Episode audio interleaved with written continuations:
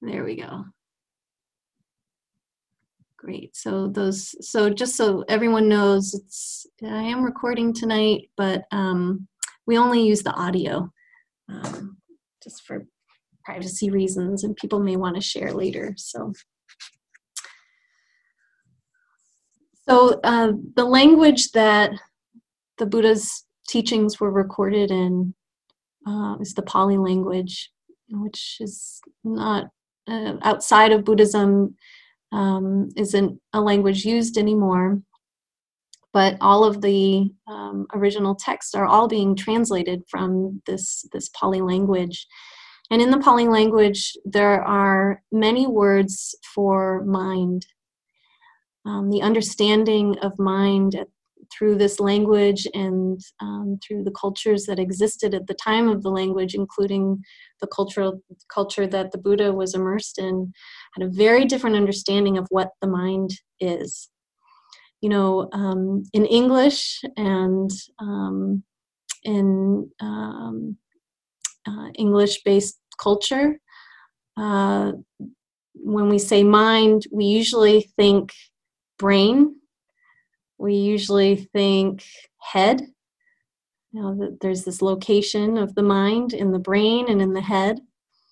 And that seems really reasonable. We think um, intellectual intelligence and even going further that that is determined maybe by academic success or um, some other measurement which um, as we go through this it won't be surprising how limiting all of that is uh, when we relate to what the mind really is.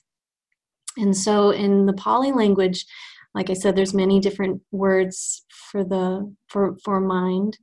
And the one that comes up the most in Buddhism, in the teachings of the Buddha, is the word chitta, and it's C-I-T-T-A, chitta. And chitta actually translates as heart mind. So it's it's pointing to something that already takes us a bit out of the headspace and more down into the body. And this heart mind is um, looking at um, it's it's more of a um, holistic view of the mind. It's not looking that much at inte- intelligence, intellectual understanding, although, you know, there's nothing wrong with that. That is something that is valued and um, part of the process of deepening our understanding of the teachings is having an intellectual understanding of them. But then this chitta is pointing to something else. It's pointing to something that is, um, like I said, more holistic. It's more uh, of a knowing of experience, and knowing of Dharma, um, more embodied. Um, we might say um, even intuitive or insightful. So, so this is important um, in terms of just how we're talking about the Brahma Viharas as a, as a heart mind practice. These are um, heart practices, but it's it's in the mind. And actually, in in uh, the Thai language, um, which is uh, Pali based and very Buddhist country, um, and you see that through their language uh, and in their culture. Uh, the word there's also many different words for mind and jai is uh, is the word for mind, but is referring to the heart, the mind, and the spirit.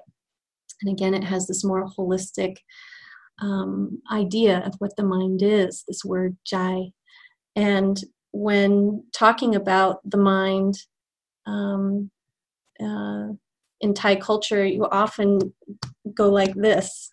You'll put your hand at your heart and not up here. So there's a different orientation um, in this context to what is the mind. Um, something more embodied, um, maybe more at the heart level. But I think even that's a bit limiting. because I think wisdom is something that is more full-bodied even than that. But it's it's nice to change our perspective. Words really matter. Words have such an impact on how we orient. And so um, all of this is important as we go through this series of the Brahma Viharas to keep this in mind that the Brahma Viharas are not not technically emotions. They're mind states, but they're of this heart mind. It's very, actually, it's more of an awakened mind, an awakened state. So the Brahma, Brahma Vihara is also, uh, this is a Pali term, uh, that when it's translated uh, directly, it's the dwelling place of the Brahmins, and the Brahmins are kind of um, celestial, um, uh, very awake, um, blissed out beings within the cosmo- cosmology of, of Buddhism, and um, it's uh, seen as a very high state. And so the Brahma Viharas is um, not just uh, the the dwelling place of the heart, but it is of this awakened high um, uh, heart, uh, heart mind. Um, it's of a mind that's really free. It's a mind that isn't cluttered with all the hindrances. It's not um, covered up with all of those anxieties and, and worries and fears and hatred and uh, the greediness and all that confusion when all of that is clear it's the the natural uh, ability of the heart to be open and boundless. There's nothing that has to contain it. Its natural state is this open boundless way of being in the world. And so, you know, with um, there's four Brahma Viharas. I have a feeling most of you have heard all of these before, um, but I don't want to assume. So there's uh, metta, which is often translated as loving kindness, um, karuna, which is compassion. So it's our, our th- these are, so metta is really this foundational baseline of an open heart You could say it's the baseline. Uh, just this, it's it's friendliness. We say loving kindness. Um, there's a lot of debate over how to define metta. That love for in the English language um, is a little too sticky for for many people, and so the use of the word friendliness is really starting to catch on. And it is. It's this. It's this friendliness towards. Uh, it's a warmth towards whatever is arising internally and also that friendliness this this warmth of connection with um, other people other beings um, and again it's it's this baseline of the heart and then compassion uh, karuna when we see difficulty when we see the suffering uh, either internally we see our own suffering or externally, we see the suffering in the ones that we love. We see it in our communities, we see it in the world. It's the heart's natural um, response is compassion. And we'll spend time on each of these and all their subtleties and um, where that line is that we start to fall into um, other states that that resemble them but aren't quite the same. So for now, I'll just go through them in this simple way. Um, so this empathetic response towards suffering is compassion. And then there's the other side of that, which is mudita. Mudita is sympathetic joy. This um, happiness for someone else's happiness, happiness even for our own happiness. That the heart is is open. It's not falling into the pitfalls of what about me or you know um, jealousy right? It's just it's happy for someone else's happy happiness, this empathetic response to joy.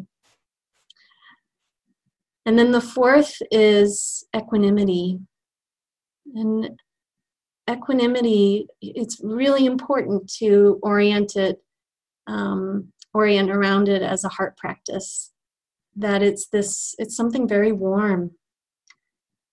It's um, there's nothing cold or detached about equanimity, which I think sometimes we struggle with our understanding in the English language of what equanimity really is, that maybe we haven't learned it um, properly. And so there can be this idea of just maybe flatlined, you know, whatever.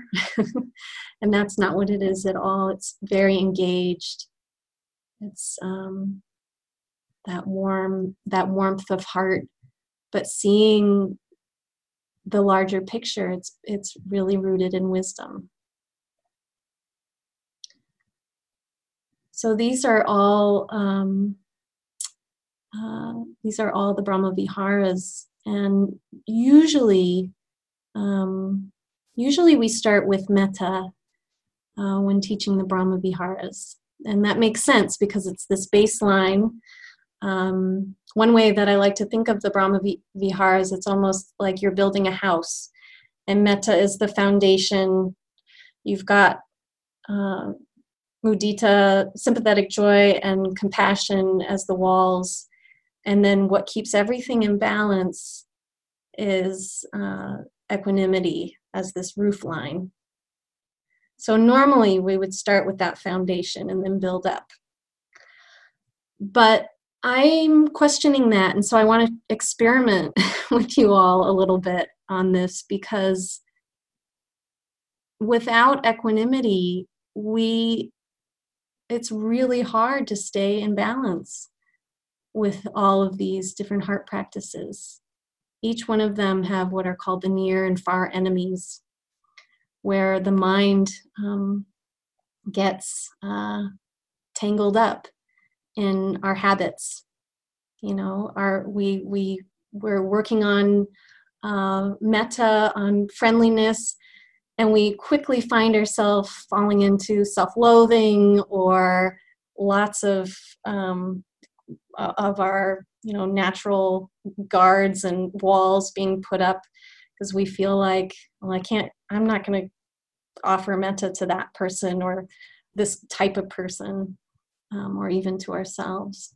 And um, and then with each each one of the Brahma Viharas, we find um, that without equanimity, uh, it's just hard to hold. It's hard to stay in balance. For those of you who have ever sat a Brahma Vihara retreat or even just a Metta retreat, thinking you're going to go in and it's just going to be bliss for how many days you're on it. You know, usually what you find is that it's one of the hardest retreats that you go on. It's one of it's often it doesn't have to be that way. It can be very blissful, but oftentimes um, it's so tender. It it has us really, you know, pushing up against or um, coming into contact with some really tender parts of ourselves, you know, parts we weren't planning on messing with or looking at. But um, that's what this practice does it tenderizes all those hardened areas within our mind, within our bodies that have been holding um, our past or our fears. Uh, the Brahma Viharas is a very powerful practice. And so, equanimity, to have that balance, to have this larger viewpoint um, cultivated first, I think I've been thinking lately anyway, might be a good idea think it could be really helpful. So, my plan is to introduce equanimity tonight, and then we might go do another evening of it. um, to go more fully into what equanimity looks like. Uh, and then go through the other Brahma Viharas and then circle back to equanimity at the end and see what that looks like. So thanks for being my guinea pigs. I think it's going to go well. I think this is a nice approach. So let's see, what do I want to say? Hmm, equanimity. So I'm just going to touch into some of the characteristics of equanimity.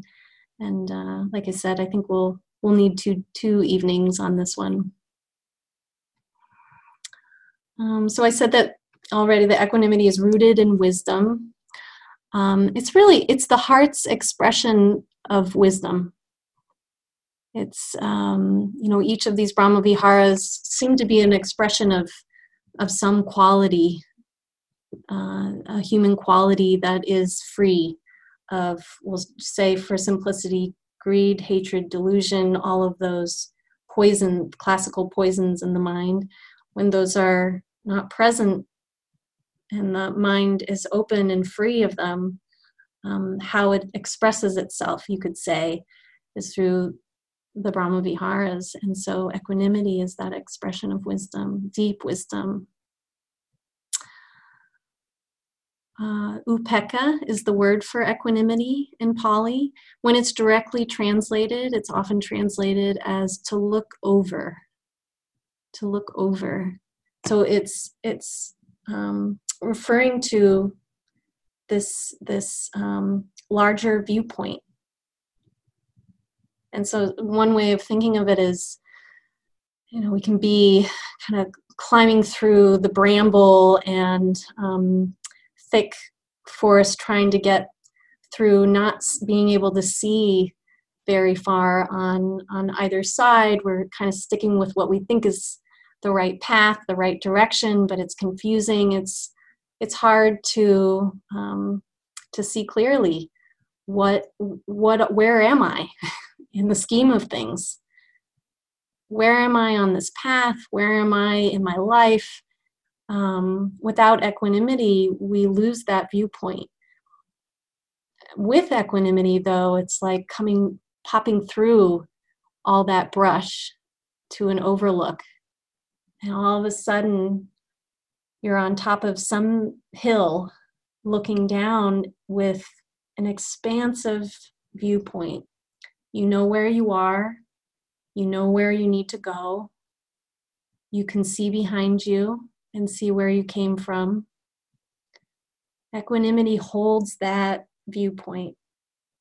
Equanimity, in some ways, um, as an archetype, I think of uh, you know a wise elder, someone who kind of embodies that wise, kind grandmother type. I know not all of us have had wise, kind grandmothers, so think of it really as an archetype that um, you know coming from this deep place of, of care but offering advice that is has seen and lived through um, many of life's challenges and also uh, life's successes and loves and beauty being able to hold all of that and see um, and also seeing you know being in touch with impermanence and what is actually precious what's actually important. So equanimity you don't have to be of any particular age but it has that kind of archetype within the heart and mind so it holds um, uh, the the this this perspective of there is suffering in life. It also holds the perspective of life is not just suffering.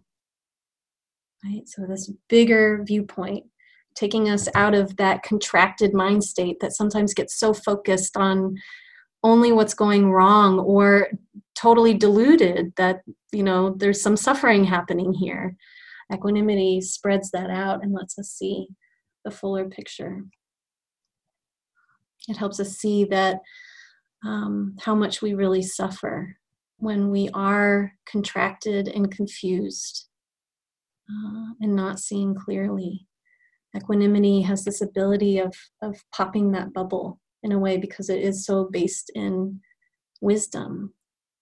If we're if we only cultivate, let's say, um, compassion, for example, and um, we don't hold it with equanimity, we can so easily end up um, becoming out of balance, either offering every bit of ourselves to all of everybody else's suffering and not actually looking at our own, um, or being so dragged down by our own suffering that we miss the suffering of others and, and how there's you know something there's unity in that that we are we're all connected and are suffering and non-suffering. So um, when we do cultivate equanimity it, it starts to dissolve the illusion that you know we're somehow separate from each other from ourselves. Um, it begins to pop that particular bubble.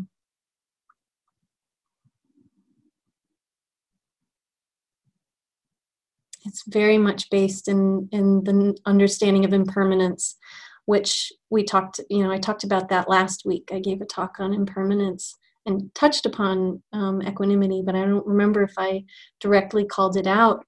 But in order to hold an understanding of impermanence and stay balanced with the fact that things are coming and going and that we are um, we are a mind body process that is constantly in flux that our sense of self is not based on something that's very solid. It's it's something that is in a dance constantly with life. And when we suffer it's oftentimes because we've congealed around some idea of who we are who we should be what we should be doing what should have happened in our life. Um, and so equanimity is um, uh, very much based in healthy equanimity, understands all of that. That's the wisdom that it's rooted in, is this uh, understanding of what's not self, that, that congealed sense of us that's not true. And it's very much based in impermanence, which allows us to see that larger viewpoint, um, lets us kind of put things more into perspective.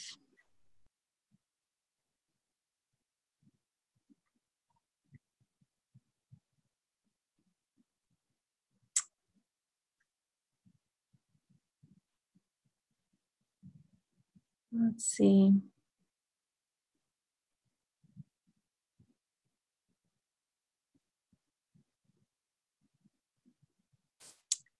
There's a lot of different ways when we're cultivating the Brahma Viharas um, that we get thrown. One of them is when there's hindrances in the mind. I won't go too far into that right now, but I'll just name them.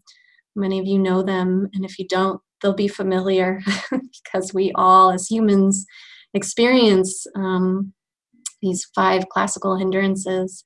So we're we're you know either uh, our mind is really tainted by a state that is wanting this desire wanting things to be different or we've got what we think we wanted and now we're going to try and hang on to it and just all the energy and and you know challenge that that brings to um, um, only experience what we think is what we need and pleasant in our life. Um, and you know the flip side of that then is aversion that we're then fighting against all the things we don't want the things that are unpleasant um, the things that we think shouldn't be here or the things in people that we think should you know shouldn't be there.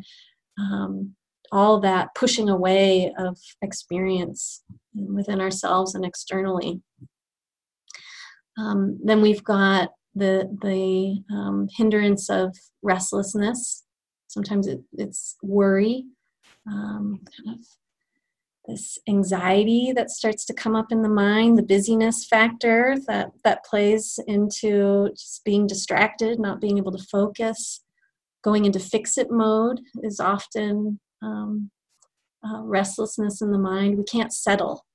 You know, there's it's not grounded. It's the energy is it's way up here and out of body. We're just spinning often when we're in restlessness. Imagine trying to cultivate compassion when there's restlessness in the mind or you know sympathetic joy when there's aversion in the mind it doesn't work they they you know there's there ends up being real conflict there with all of these hindrances. Uh, then we have sloth and torpor which is really kind of this um, tired disinterested uh, mind. Uh, sometimes it's even a laziness in the mind just kind of eh, i can't really be bothered with um, paying attention to this or engaging in what's happening in this moment. Um, and so it's it's almost a sinking energy that that happens in the mind where restlessness is way up here. And then there's it can easily flip even to you know we're exhausted. We just can't be bothered anymore into this sloth and torpor mind state. Really hard to keep the energy up to stay engaged in the heart and mind with the brahma viharas when that's present. And then we have doubt. Doubt is that sneaky one that comes in. It sounds really reasonable um, it just starts poking holes in in wisdom you know it starts to see oh, where can i um, falter in in the steadiness of my mind and the steadiness of cultivating the heart. So there's those um, classic hindrances that come in, and we'll we'll spend a lot more time with those um, a little later in this series. But um, another one that uh, equanimity seems to have a lot of help with, um, and and seems to um, it seems to be one of the areas where we can find a lot more balance when we're cultivating uh, the Brahma Viharas in particular, are the eight worldly winds, called the eight worldly winds, which I love because you get this this um, feeling of just being blown around by these conditions that are really internal. It's very much in the mind, but what our mind does with it is blame the the external. Um, a lot of this, as I read these out, um, you'll recognize, you know, we think it's, well, it's because of this person or this thing that's happening out out there but really all of it is just being generated in our mind okay. So um, these eight are praise and blame. How that just pushes us around you know praise oh give me more you know i'll do you know we'll do lots of weird things just to, to hear that love coming from someone that acceptance coming from someone. You know for some of us it's like nectar. We just we we crave it. And maybe have whole relationships based on just wanting that praise. And then blame comes in and we're just we fizzle out and we're you know it's like someone just let the air out of us and you know um, our whole sense of who we are suddenly gets ruptured. Um, just pushed around. Praise and blame success and failure same thing. Uh, pleasure and pain you know how much we are reaching for for pleasant and pleasure and all the things that are going to make us feel good if we could just line them all up then life would be perfect. and then, of course, that's impossible. So then we get the kickback of when things are painful, they're uncomfortable, um, uh, they're, you know, something something isn't quite right. Uh, it shouldn't be that way, you know. And so then we, you know, uh feel feel down because of that. So you can feel just you get whiplash from all of these different um, ex- uh, uh, mind states. And the last one is fame and disrepute. Uh, so the same thing, all of this, just what it does to our ego, our sense of self. Um, we wrap ourselves around each one of these, um, hoping that it, it means something. know, we give real value and meaning to all of these. So the eight worldly winds were just part of our discomfort in life and our, our pain in life is being thrown you know, back and forth between all of these um, different conditions. And we're thrown back and forth because we're not rooted in equanimity. That when these when these things come forward, um, we're it's praise and, and the, the reason we're getting you know pushed around is because we are um, somehow um, losing track of of of who we really are and what really matters and um, losing track of the truth of you know things change and and we we change. That we're not always in control of everything. That's such a hard one. I feel like that is one of those truths that most of us struggle with till the end. We want to be in some sense of you know ultimate control. And it doesn't work that way. Equanimity allows for this balance for us to um, stay centered in all of that. So you can imagine all those worldly winds whipping up around and equanimity is is at ease not bothered not pushed around um, not disengaged conscious but not um, buying into it. And so before we I open this up, I did want to show you um, an example of this. There's um, one of the places I love to practice is in um, Massachusetts with uh, IMS. There's the Forest Refuge, and you can go there and practice for long periods of time. And the schedule is very loose. So it's for people who um, kind of like to um, be on their own practice schedule, but it's rigorous. Um, you're expected to be, you know, practicing, not just, you know, taking nice walks and stuff like that. So um, I really love practicing there. And some of my deeper practice experiences have happened there. So I, I have, it has a spot in my in my heart.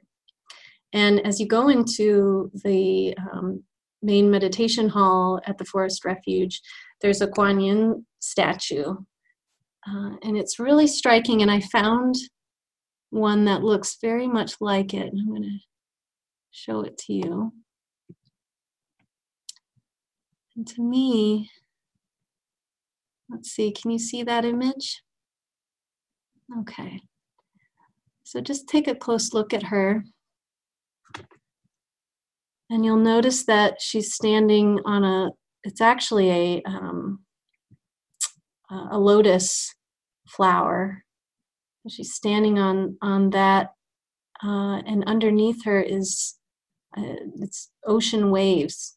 It's, I imagine it's probably, um, there's a phrase called, uh, something like the waves of samsara, the you know the constant churning of of unsatisfactoriness that we are replaying in our lives in one way or another over and over and over again. And it's depicted here as this really upset ocean below her, and you can see the winds are blowing through. And, and then just look at her posture and her poise and you get this sense of real groundedness. And it's not that the winds aren't blowing, it's not that the seas aren't churning. All of that, life is still there. All of that is still happening. It's not that everything turns to bliss. You know, life continues, but you can see that you know, that ease not being moved or thrown around. There's great strength in that posture. So when I'm lacking equanimity, this is the image that comes to mind. This is my reminder. So I wanted to show it to you. And when I'm in my practice and I feel like, I'm just getting thrown in every direction, I imagine this Guanyin image actually just taking a seat inside of me. Just imagine, you know, feeling that strength kind of rise up and and take the reins, if you will. There's a lot of power in this practice, uh, the Brahma Vihara practice, and in the practice of equanimity. Um, it's something that is over time meant to be embodied and known in that way. It really is not just an intellectual understanding. We can start there but it is something that um, can be brought down deeper within within ourselves. And that's and that's where this can go. That's where how we want to cultivate this this deep wisdom um, this expression of wisdom the heart's expression of wisdom. So i'm going to stop there. And i would love to um, hear maybe just um, we don't have a lot of time but we could hear from maybe one or two of you. Just your thoughts and any questions that you might have.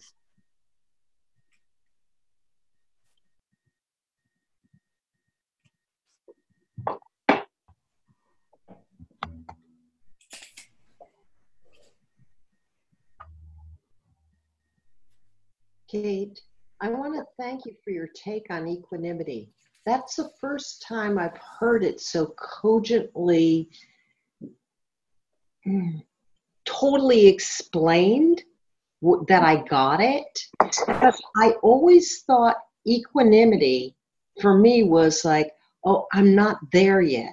I have to be like on top of the mountain.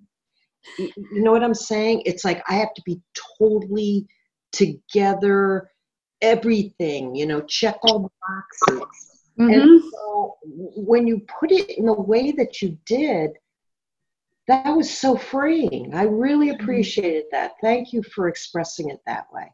I'm so glad. So are you saying, Deborah, that you're getting that it really, you know, you can have your your mind can actually be all over the place. Your yeah. body can be restless, and yet there can still be this part that comes in mm-hmm.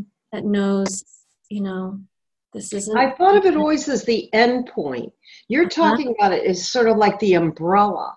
And I always thought of it as, you know, the end. You know, it's like ah. you're finally there, you know, por fin, you know. But that's not true. The the way you described it, that was not the case. So thank you. It's much more freeing this way. I'm so glad because it's yeah. it is something we can experience at any point um, in our development, and we're meant to. And equanimity shows up in uh, other places in the teachings too, not just as a Brahma Vihara. It's a really important um, you know, cultivation mm-hmm. that strengthens the more awake we really are. Right. But even when we're not so awake, it's it's a human ability that every we all have and can you know but we have to know where to look. We have to know we have to know it. We have to get to know it intimately. We have to know these states so that we can call upon them. We can know that they're there when when they are and not just bypass that. Like oh yeah everything's great now. So i i don't really have to pay attention. And we miss you know the the fruit of everything that we're doing when we're when we aren't paying attention to those moments. Well they're often more subtle. it's sort of the nurturing to me of the elder wisdom. I mean you know it's sort of like okay so i've arrived at this place and now i really this is precious. You know this is this is really precious and i really need to hold this tenderly mm-hmm. and with an open heart you know, and and develop the heart. You know, it's like uh, the Dalai Lama kept saying, you know, your your your culture here. It's always develop the mind. You're always developing the mind. You've got to develop the heart. That's the that's the beauty of it. And I think with the you know, the older you get, the more you realize, yep, you're gonna develop the heart because a lot of the other stuff isn't working. yeah, right. it's really out of whack. Yeah, it's out of whack. That's it. Thanks, Deb. Thank you. The word that comes to my mind is you've made it accessible. Oh, good. Yeah, so that's interesting to me to hear that from both of you that, you know, this idea and that it kind of goes back to, to language again our vocabulary our, our maybe cultural understanding of the word equanimity um, is is not the same as when we're talking about equanimity in the in the buddhist practice. And so we bring those understandings in those perspectives um, into our practice and kind of tie them up with the teachings and then we're we're left confused and not having a fuller understanding. Mm-hmm. yeah. Yeah i had always heard equanimity as being told and i'd love to have those phrases written somewhere kate because i always heard it as you know i have my path you have your path and it just that always felt to me like maybe true but it felt like another othering to me mm-hmm. rather than a grounding. So it never quite resonated in the same way. So I echo Deb and Nikki. Thank you. Mm-hmm. Yeah. Yeah. I saw, um, wow, you guys have been using the chat tonight. Thanks, Marina.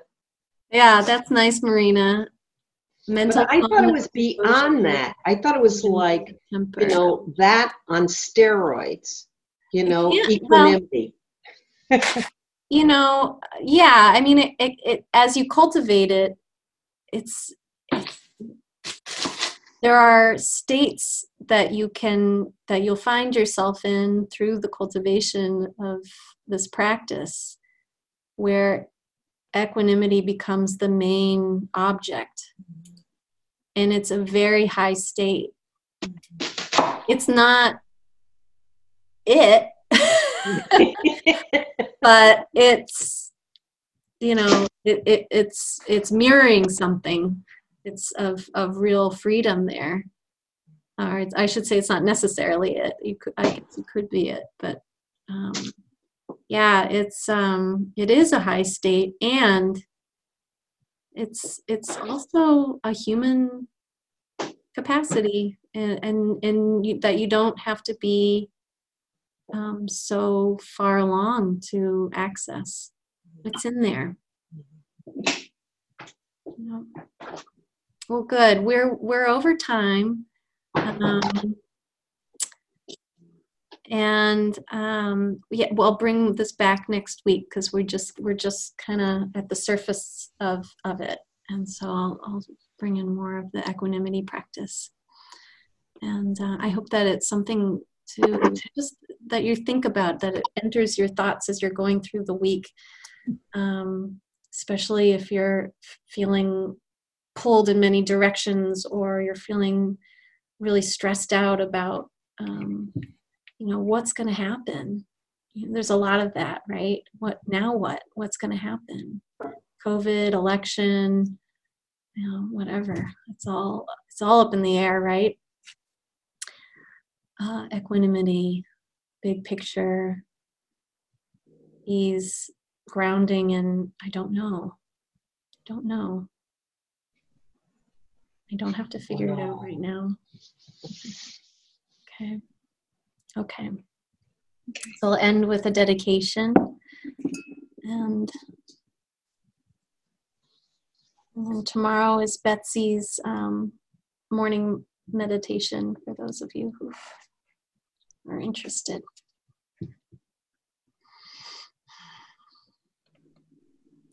So may the benefits of listening to the Dharma and practicing all together May it be not just for our benefit, but for the benefit of all beings everywhere.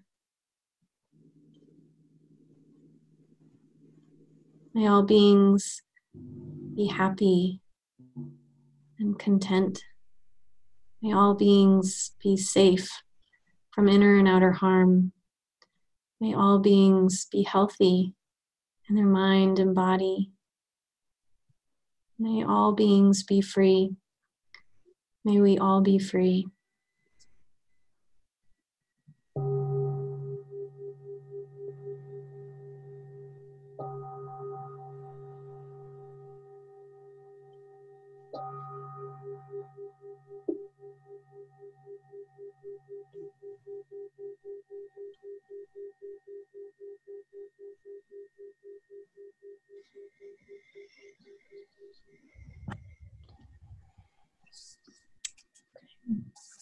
Have a good evening, everybody.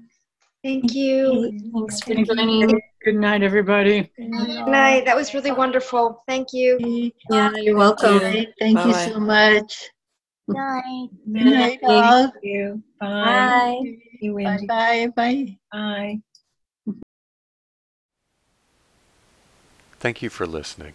To learn how you can support the teachers and Dharma Seed, please visit dharmaseed.org slash donate.